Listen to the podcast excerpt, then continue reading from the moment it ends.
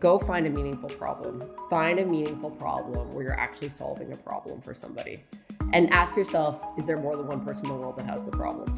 and if the answer is yes, a lot of people do, and it is meaningful, then I think you should go full force and do it. This is Decoding Digital, and I'm your host, Daniel Sachs. Every episode, we hear from someone who is working to build something new in the digital economy. Each guest has a unique perspective to share, and together we work to understand or decode a trend that is shaping our digital world. Every founder's journey is different, but for Michelle Zatlyn, it involved a U-Haul, a cross-country drive with her co-founder's mom at the wheel, and a secret called Project Honeypot. After arriving in Silicon Valley, Michelle and her team would turn that code name to Cloudflare, a billion dollar unicorn company with a successful IPO in 2019.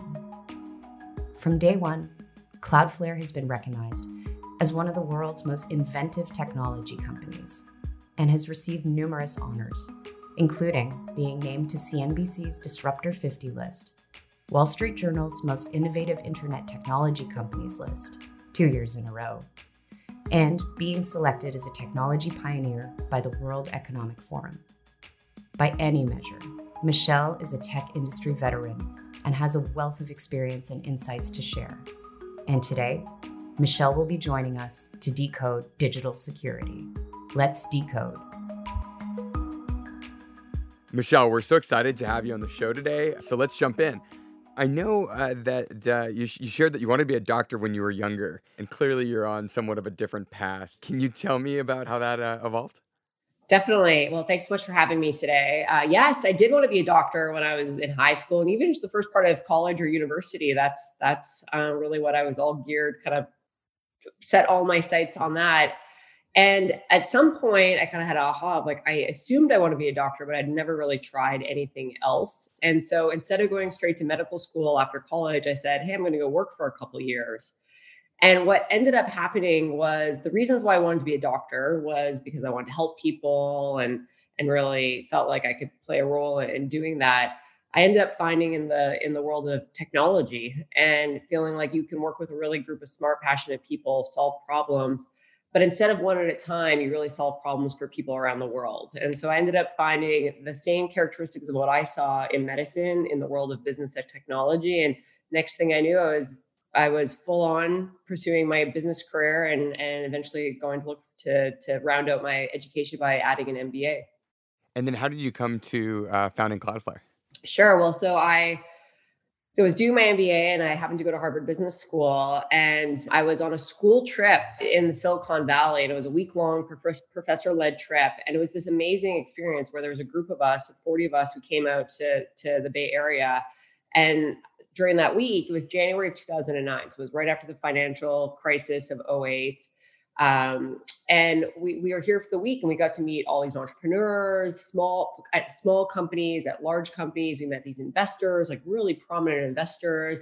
It was just this amazing week long experience. And it was Wednesday of that week. And we were at a uh, startup accelerator down in Sunnyvale called Plug and Play, listening to a lot of early stage founders pitch their idea at this point we'd been here for three days and i remember i walked out of that that last um, startup pitch into the hallway and i said to a classmate who was on the trip to me and i said wow if that guy can start a company so could i. And to my friend's credit he said or my colleague's credit he said of course you could. And it just was this kind of moment where it demystified this idea of the silicon valley and what it meant to build a technology company or a tech giant or be a success story as a tech founder and I just had kind of demystified being like, these people are no different than me. You know, you're passionate, you're smart, you want to pursue something you can. And so that's what we were in the hallway discussing. And basically, my classmate had always talked about his name was Matthew Prince. And Matthew Prince always was really proud of something he had started for the last six years prior to business school called Project Honeypot. And Project Honeypot was an open source project that tracks web spammers online. And in that hallway conversation, we started to banter back and forth. And basically, out of that conversation, we decided, hey, let's start a school project to see if there was a business idea here. And that business idea literally turned into Cloudflare. And I guess the rest is history, they say. So tell everyone about Cloudflare. Sure. So Cloudflare is a service that helps protect any internet property, whether your website, an app, small or large, from cyber attacks online. We help make sure that every internet property is fast around the world, and we help provide reliability services to those properties. So if you think about Cloudflare, as we run a global network that makes internet faster, safer, and more reliable for any business, large or small.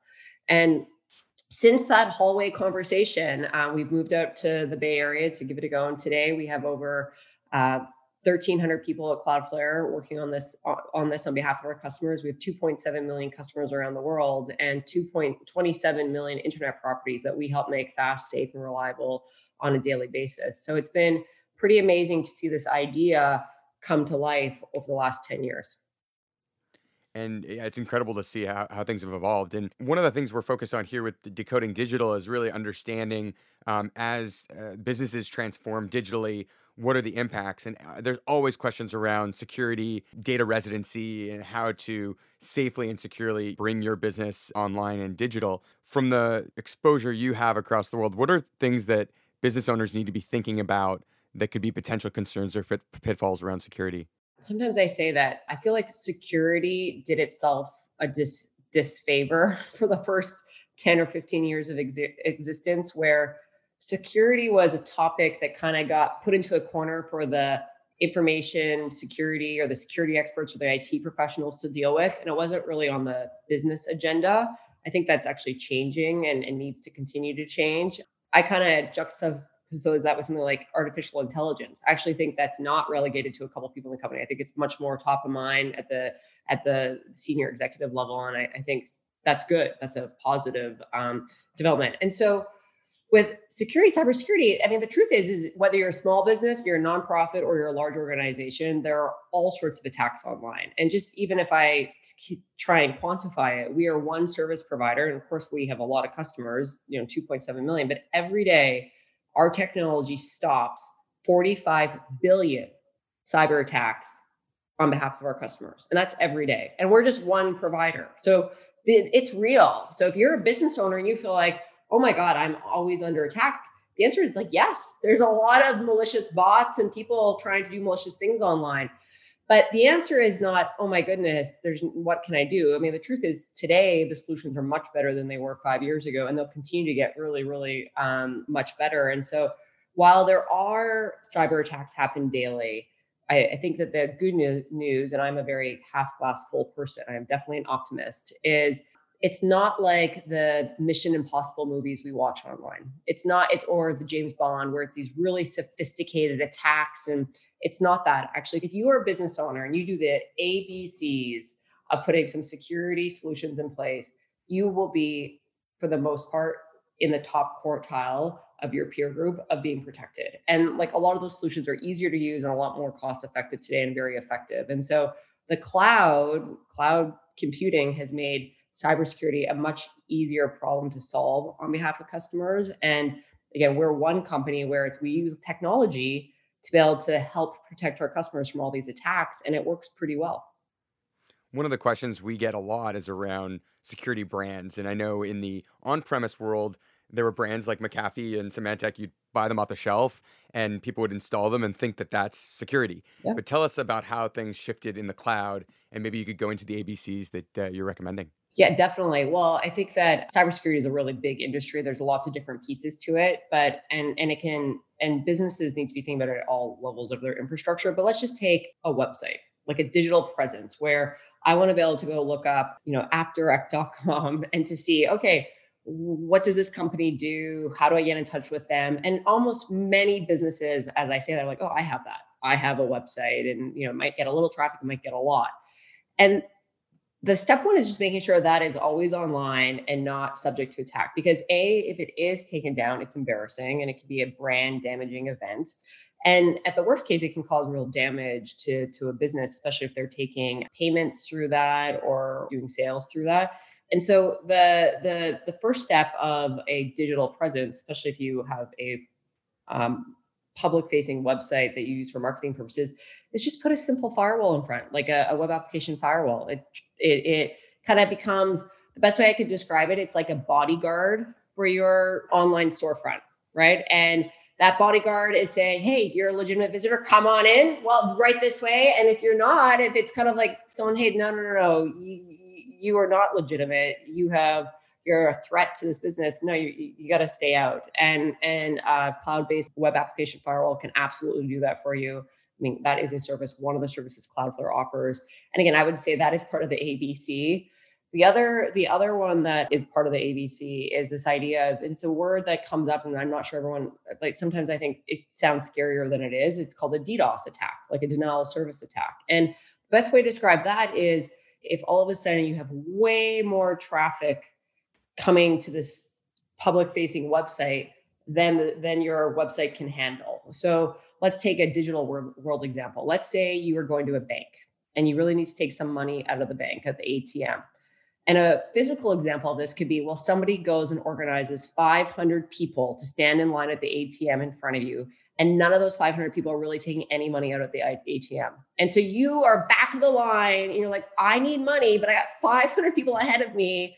And I'm sure none of these are legitimate customers. If they're legitimate customers, I might be like a little bit more um, okay with it. But none of these people are legitimate. They're not taking money out. Like, can I cut to the front of the line? And so that's the same sort of thing. It's a denial service. It's somebody taking up all the resources of either that ATM in a physical world or or online. And so that is a type of attack that often makes the front page of the newspaper because it become means you're often offline. It's a very violating experience as a business. You think, how can somebody take me offline? I need to be there for my customers or clients or employees. And so the, really the answer to that before used to be very hard to solve, but now cloud-based DDoS services have basically solved this problem and made it go away. And again, I can say this because that's one of the things that Cloudflare does, and we do it extremely well, where you put Cloudflare in front of that website and you will never get taken off by DDoS. Our pipes are bigger than the the malicious actors pipes, and so they just can never they can never cut off access to the legitimate users. So that's really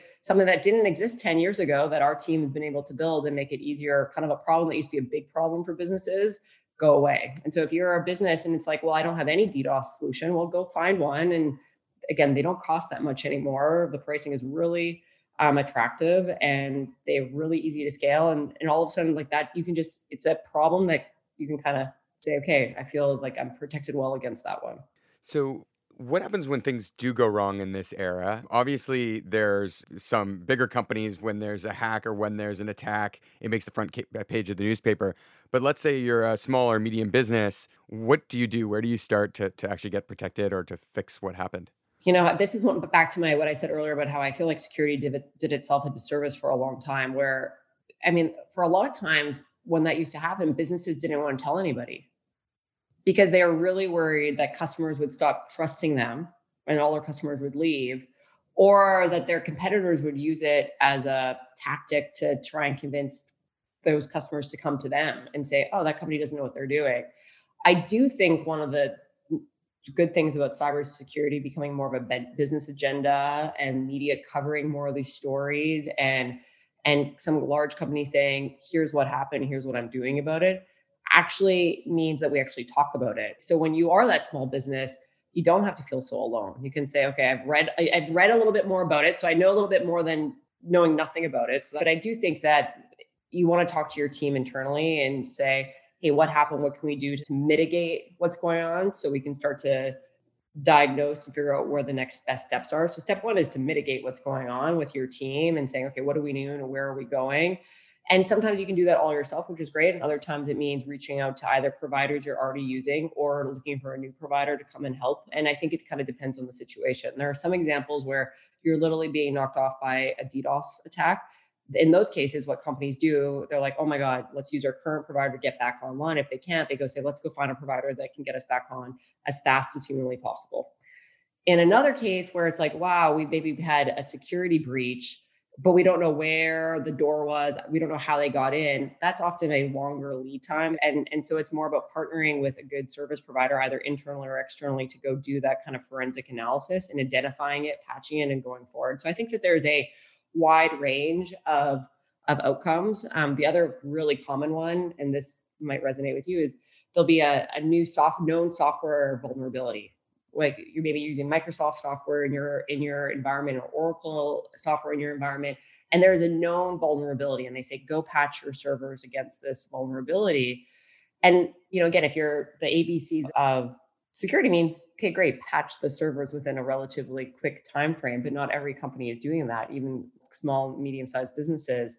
And so that becomes a vulnerability for them. And so in that case it's like how do i have a web application firewall who can patch that for me in real time while i go update my servers on my side? So there's lots of different things but i really think it it starts with having a team internally that you talk about what happens and in some cases it also means bringing in outside service providers to help you and what advice would you give on external communication? You mentioned some of the uh, fear in the industry today about announcing a release, uh, but what are the best practices you've seen in, in driving transparency and customer trust when something does go wrong? What I like to say is don't be a turtle. Don't kind of hide under your shell and think it's not going to come out. I, I I think we've all seen that come back to haunt many companies what I would say is a good gold standard is acknowledgement from the company and senior leadership at the company saying, we had this incident. This is what we know. This is what who was impacted. This is what we are doing about it. And we take this seriously. That's the best. I think people want authenticity and transparency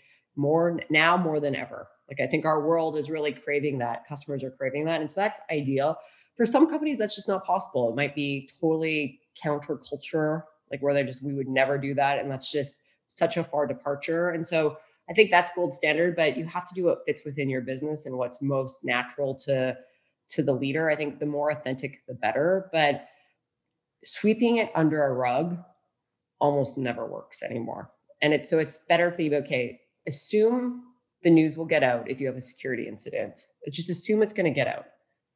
If it does get out think about do you want to control it or do you want someone else to control it and how that thinks. And I think, and then you got to figure out what's authentic to you. But really, gold standard is someone senior in the company acknowledging it, explaining what, what happened, explaining who was impacted and what we're doing about it. And I understand that there's some companies who just they're like that's just so far of a departure of our company we can't get there, which which is well, that's okay too. But but I do think asking yourself if this became public, how what would we do about that, or how would we react? Or what would be said if it wasn't us telling the story is a, a good question to ask yourself and your team. And do you see any frameworks that are evolving on how you safely communicate something? Like, for example, does it have to be a press release or Twitter, or is there a more effective communication format? It's probably not a press release, and it's probably not Twitter. I mean, great if you have a presence on Twitter. That's, again, a way to connect with people one to one. But it might be if you have a, a corporate blog, you might post it there, or you might send an email to your customer base that was impacted. I mean, those are two sorts of places that you could do. I mean, I think that there are some companies, this is just an idea. I'm not saying it's a good one. I mean, there might be some companies who say, well, I have a really close relationship with a reporter. Let's turn our incident into a business case and a learning experience that we can share with other like organizations around the world so it doesn't happen to them. And you imagine working with a reporter to tell the story and then the story comes out through kind of a piece of journalism. And, and again, it's both about diagnosing what went wrong, but also learnings for others to learn. Like that could be another way. So I think there's, you got to fit toward what your company's already doing. I think what you don't want to do is, if you've never blogged in your life as a company, I'm not sure this is where to start. You don't want to start, you know, I, I, this is not the place. You kind of want to take what you're already doing and lean into that. But you're probably sending emails to your customers, or maybe you're talking to your customers on a daily basis through your to your client facing team. So maybe it's a, uh, um, phone calls. You got to take how your company is connecting with your with your community and use that is a good place to start. Got it. And and you talk about bad actors and also how Hollywood gets it wrong, but in the old world, right? It was obvious someone could smash the glass of the building and go take files, and that would be theft. And sometimes it would be a random act to steal cash from the drawer, or sometimes it would maybe be a competitor potentially or someone else. But how do these bad actors translate virtually and who gets it right? Or do people have clarity on who they really are? I love analogies too. So for the cybersecurity experts listening to this, give me a little bit of leeway because the in-person online is sometimes the analogies fall short. But you said smashing the windows, um, taking the money out of the door. So examples are attackers will look for poor passwords. They'll they'll be checking password fields where they'll they'll have a listed emails. Emails are fairly easy to guess or find, and they'll check to see password one two three. And they have a dictionary of attacks that they'll just write a program, and they'll be able to go through like literally an encyclopedia of of common passwords and test against that. And you think, well, if I've been using password one two three exclamation mark as my password, and they have my email address, they can then log into something. So so they're looking for weak passwords. And you know, there's a lot of people around the world. And you think there's a lot of people who have weak passwords. And so it becomes an attack vector. I mentioned the Npatch software. There's very few businesses that aren't using software from someone else. And those softwares have vulnerabilities. We know that. It's okay as long as you're patching these known all vulnerabilities. But turns out it's just like another to do on somebody's list of have to go patch that. So if there's a known software vulnerability and it goes unpatched, I mean, the data shows that at, as soon as a new, vulner, new software vulnerability is out, like attackers start trying to find companies that are using that software who haven't patched it within like 30 minutes. Nobody is patching their servers in 30 minutes. I mean, it's just really fast. So there's like a, okay, how do we drive down? Now, one of the ways to protect against that is using a cloud-based web application firewall that can patch it for you, and then you still have to do the server side, but it, you kind of buy yourself some time. So it's kind of it's like you still have the cash, but it's in a safe instead of the drawer. And so they they might get through the window and there's nothing in the drawer, but then they go to the safe, and it's like, well, they got to now crack the safe before they can get the cash. It's the same sort of thing. Um, there's uh, phishing targets. This one's really common where there are people who make up companies and they try and say, well, I'm going to take one of the employees and send them a link with a malicious, send them an email, spoof it looking like it's coming from the CEO, and send them a malicious link and get them to type in credentials that then go lead to some bad action. And this happens. I know many businesses where, especially certain times of the year, where they're getting emails saying, where somebody on the finance team gets an email saying, hey, can you please wire X number of dollars, $200,000 from this account to that account, and, and they send the link.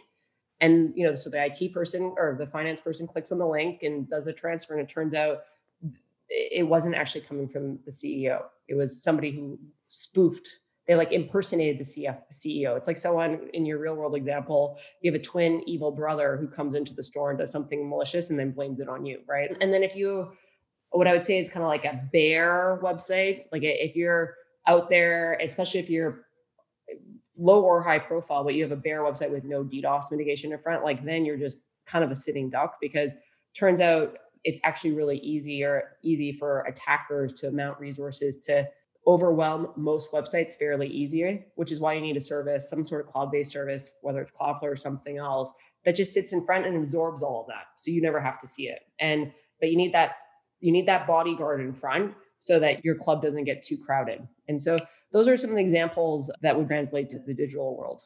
I love that and the bodyguard analogy. But but what are these bad people, uh, bad actors, thieves, villains? What do they look like, and where are they, and who motivates them?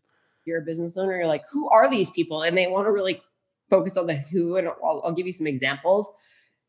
And I would say that if I was a business leader in your shoes, that that's not really the question to ask your team. I think the the question to ask your team is, hey, where are we? How where are the gaps from a security standpoint, and what are the places where and where are we against closing those gaps? Like I think that's a really uh, a, a good place to start. So here are the types of attackers. Okay, so some are the mission impossible. Some are the nation state attackers.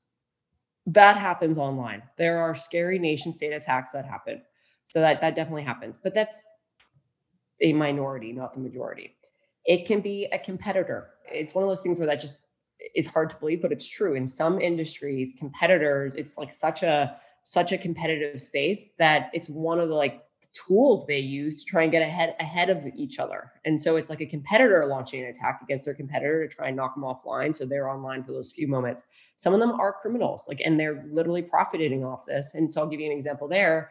There was a really well-known um, online flower company. And four days before Valentine's Day, they get a ransom email saying, pay me $25,000 or else I will knock your website offline. And it's Valentine's Day is that florist's busiest season. They make a lot of money during that time. And if you're a florist, and this was not a large florist, it was a medium-sized florist, they pay the $25,000. So their site's going to get knocked offline. Right. And so that's somebody like, that's like kind of like a digital criminal well, there's two other groups that I think are less known. So the one first is there's kind of a group online of hackers where they think that there are some companies who haven't taken security ser- seriously.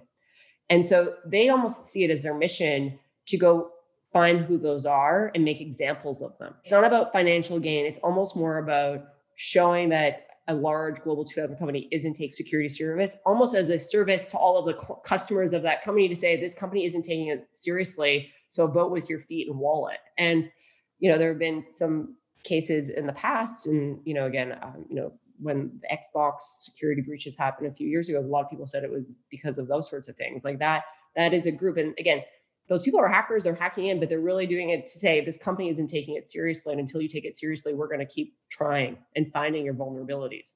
So you kind of don't want to be on the bad list of the hackers because they become this real like uh, nuisance for you you're just like oh my goodness um, and then sometimes it's a group there's two other groups and then, and then i'll be done sometimes it's a group where especially if you do anything controversial. And controversial is not what you think it is. I mean, it could be religion, it could be science. Science is controversial. It could be artistic, can be controversial. It can be human rights is controversial. It could be journalism. Journalism is controversial.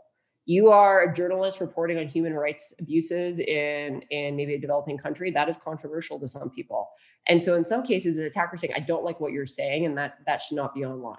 I don't agree. And it's almost like I don't like that. So in the real world, it might be a fist fight, but instead they go say, I don't like what you're doing. And so I, I don't want to see it. Like it's almost like they're boarding it up. And then the final group, which might scare some parents on the call, it's there's a lot of teenagers that are doing because they they start to fall in love with computers and technology and they start to get the power of like oh my goodness i'm learning a ton and instead of throwing eggs at houses and running away which is kind of what happened in, in when i was in high school they're kind of throwing eggs online and those eggs sometimes can get a little bit more powerful than they think and they think wow.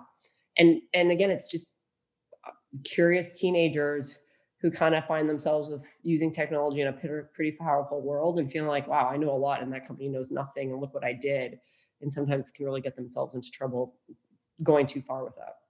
And what tangible advice would you have for our listeners a lot of them being digital heroes so the people at large organizations that might be in spaces like automotive or manufacturing or more traditional industries that may like you said have this IT pro but majority of the the employees are not digitally savvy. What advice would you give them to start? Who do they speak to? How do they transform within their big company? Yeah and, and the most part is all your all those businesses I'm sure have already started but some might be further along than others. And I so I think that if I'm a leader in one of those companies first thing is just acknowledging where are we? Like give yourself a grade.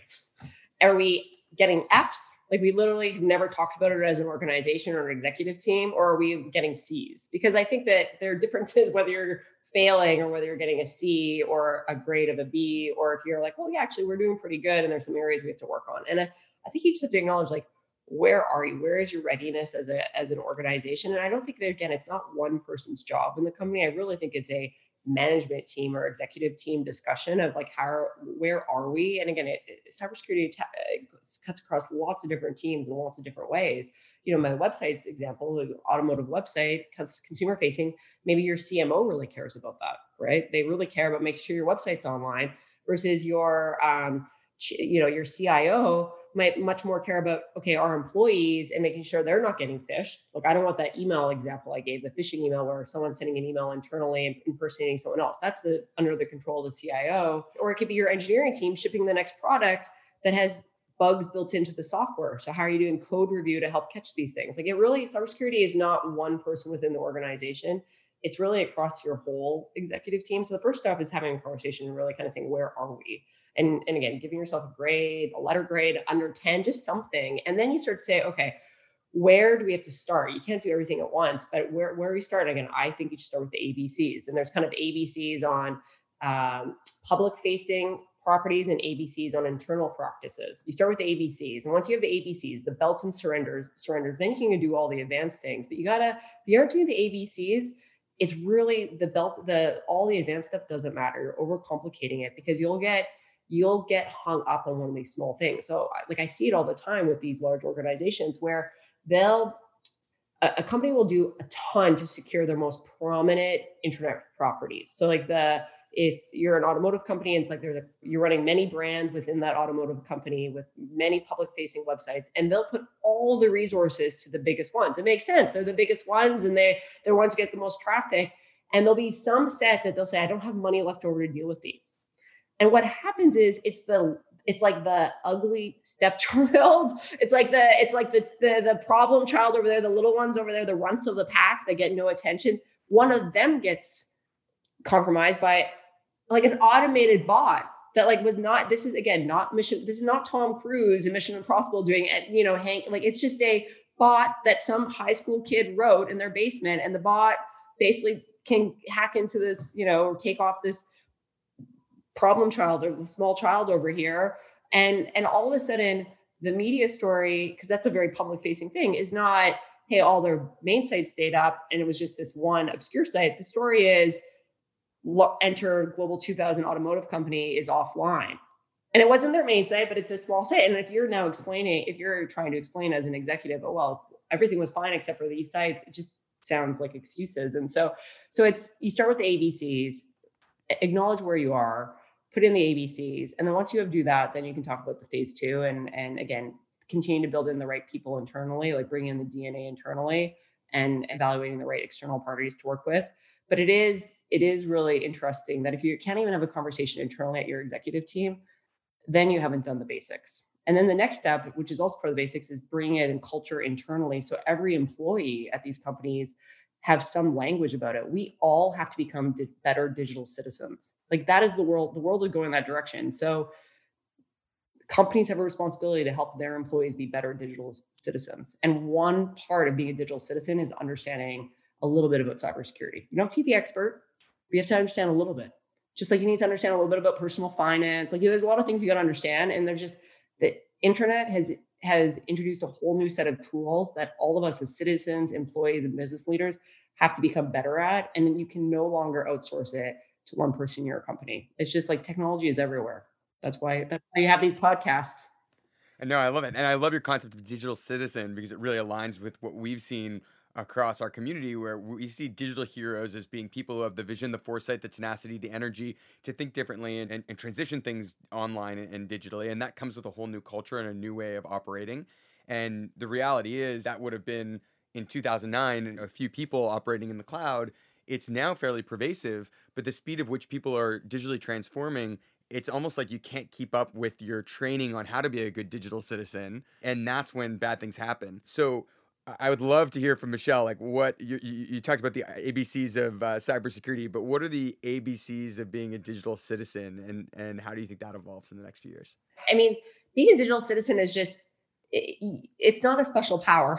like, it's not, it's not, and it's not hard, and it's just like okay, and it, it's like don't fear technology, kind of embrace it, and find ways in your life that will make it be- make your life better. And the, the truth is, is it can make your life a lot better it can make it easier to connect with people. And I think this pandemic that we're currently going through really shows that. I mean, the true heroes of COVID 19, of course, are the medical responders and the first responders. I mean, medical professionals, first responders, they're absolutely the, the, the true heroes.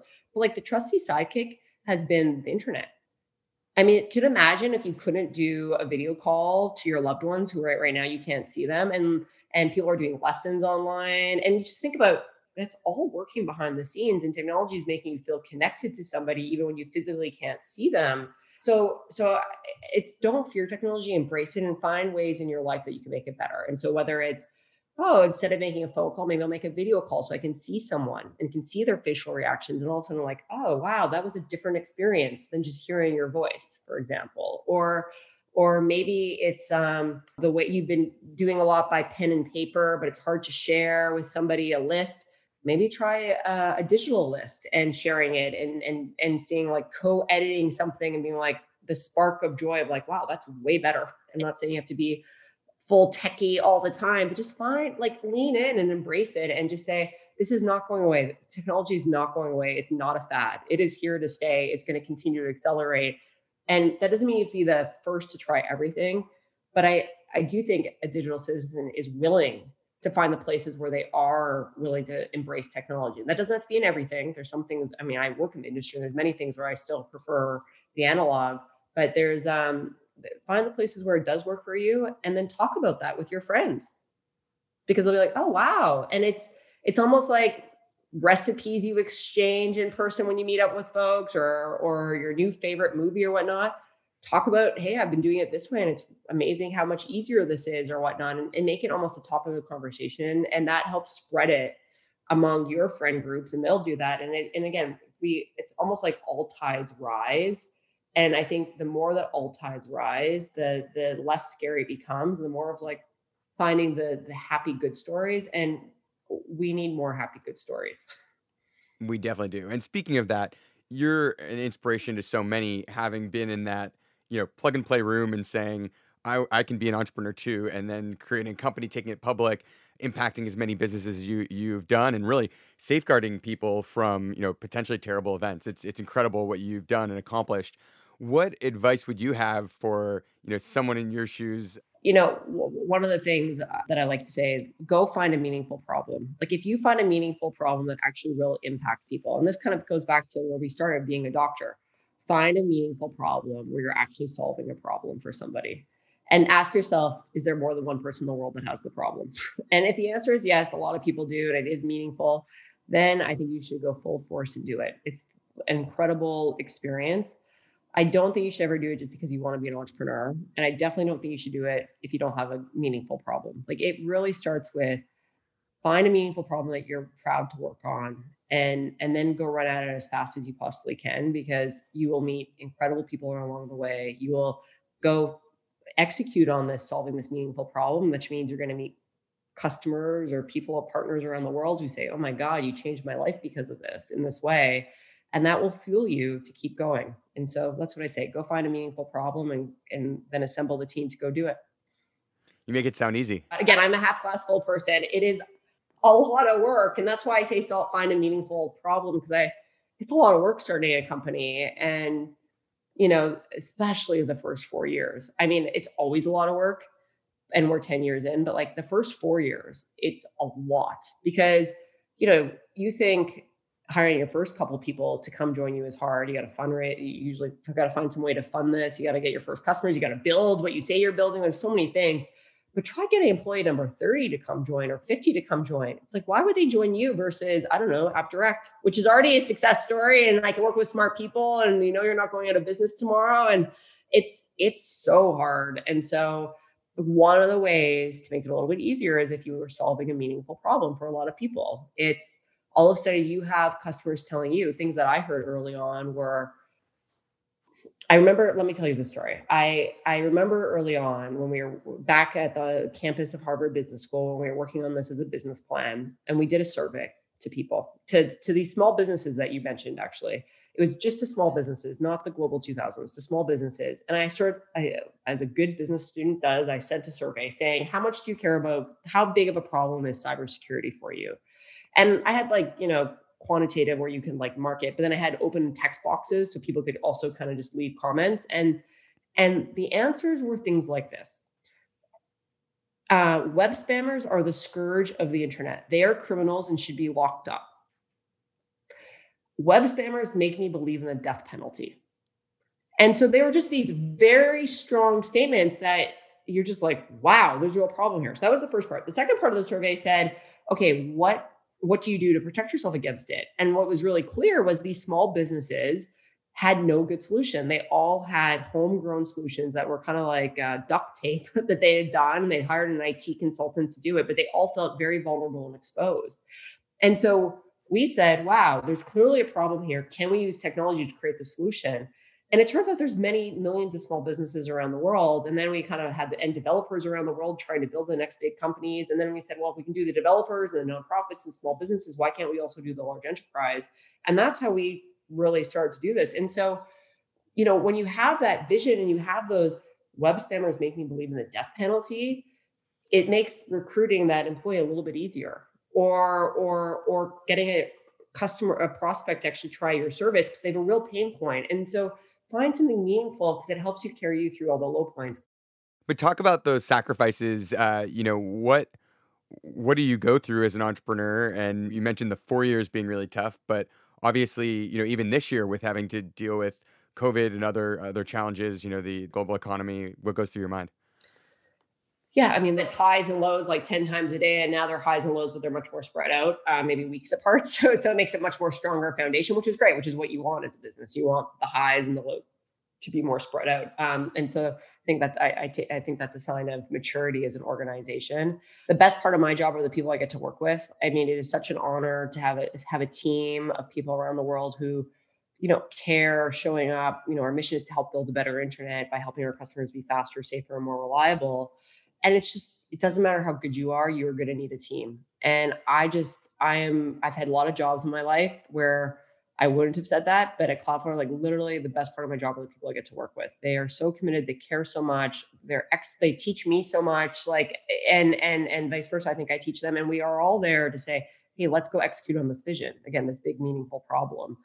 Um, the second best part of my job are our customers because we're solving their problems. We're solving a meaningful problem for them. And so they tell you when you're doing a good job. And you know, when you're working really hard and someone says, Hey, that I really love your service, that's like it's almost like the adrenaline you need to get through the next challenge. Or or they tell you when hey you really fell short here and that's always hard to hear but it's good to hear because then you can get back up and, and make it better. And so you know i always feel like our customers are rooting for our success. It's they're like you're solving real problems for us. Go do more. Please solve more of my problems for me. And i love that your team is so great to work with. And so I, again, if you're an entrepreneur starting or wanting to start, or even if you're a big company thinking, hey, how do I partner with a smaller company? I, I do think the people first aspect is huge, and and then you know whether you're a startup or a large company, you want to partner um, and and have happy customers on either side of the on the coin, and at the end of the day, it really matters a lot.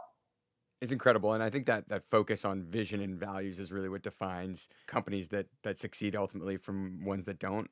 And I look at 2009 so many companies emerged to do great things, but I found that it was the leaders that had clear vision solving a big problem, but also this sense of values that made sure that when they had to make a decision that was like probably a big one and tested their ethics and their morals and where they're at, they made the right decision and that allowed them to continue to scale and gain trust in their community. Yeah, no, I think you said that really well. I, I've been saying it more recently than normal, but it turns out leadership matters. And so it's, you know, whether you're an executive at a big company or startup, it's like people are noticing where leadership really matters and sets you apart. And and part of that is the values that you mentioned and making consistent decisions and following through and how you act and and how you communicate and how you treat people. I mean, these things all all matter. And I actually think that's a good thing. that gives me hope for the future where those things do matter. I want to live in a world where those things matter. It's incredible. So the concept of the future digital citizen really leans on leadership that matters. Where do people start when they want to become a better leader as a digital citizen in the future? I think actually what Hadi is doing at code.org, Hadi Partovi is a credible tech founder and executive who's built many amazing um, companies and been part of many amazing companies. He started something called code.org and it's uh it's basically kind of ever giving anybody, and I mean like literally anybody, like my mother, my 10 year old niece to myself have done their one hour online coding course. And it's just, you don't have to be a professional coder or developer, but just understanding it and being like, oh, wow, I can do this and learning what it means and whatnot. And so, what Hadi has done at code.org with both people taking the, the programming and schools, I mean, he's really helped um, expose what I think when people say what is writing code, they don't even know what it is. Like he's basically kind of helps demystify it and make it accessible and it's free and anyone can do it for the first hour. And even you know they can basically have some like AP, like advanced um, computer science high school classes that they can put people through for a really very economically traffic traffic um, business case. So I think you know people like you, Dan, talking about it, showcasing it. I think it's services like code.org that again is accessible to anyone, young or old, to just be like, I'm going to go do this. I'm going to tell you when I'm doing it. And then if you like it, next time you see your friends at dinner, you can say, Hey, I did this really cool thing called code.org. And I was able to re- build this thing. You're like, you should try it. And if you want to do it together or come over and let's do it together instead of baking together or crocheting together, let's do a code.org class together. And so I think things like that um, are places along the way. And of course, then there's you know the fortunes and and you know medium posts and you know fortune magazine does a lot of great content. Harvard business review writes a lot about this. So there's also the traditional media publications where i think there's a lot of great content for leaders to say oh that's how i used to do it and here's where it's going. Here's where the ball is going. Or or as a i'm a canadian what wayne gretzky would say is skate to where the puck is going. And i think resources like harvard business review and fortune magazine and other reputable organizations like that can help you go to where the puck is going. Well, it sounds like the puck is going in the future where everyone needs to be a digital citizen and be educated on things like security, and Cloudflare is a great solution for that. So, really appreciate you sharing your story and uh, sharing your insights. This was uh, so exciting. Thanks again, Michelle. Thanks so much for having me. Take care. On the next episode of Decoding Digital, it's funny there are founders that like can see the world 10 20 30 years out or have this like really potent personal vision that they spend a lifetime kind of imposing on the universe. Uh, we did not fit in that category. Co founder of WePay and innovator at JP Morgan Chase, Rich Aberman. Listen on Apple Podcasts, Spotify, or your podcast player of choice. Thanks for listening to Decoding Digital. Make sure you never miss an episode by subscribing to the show in your favorite podcast player. To learn more, visit decodingdigital.com. Until next time.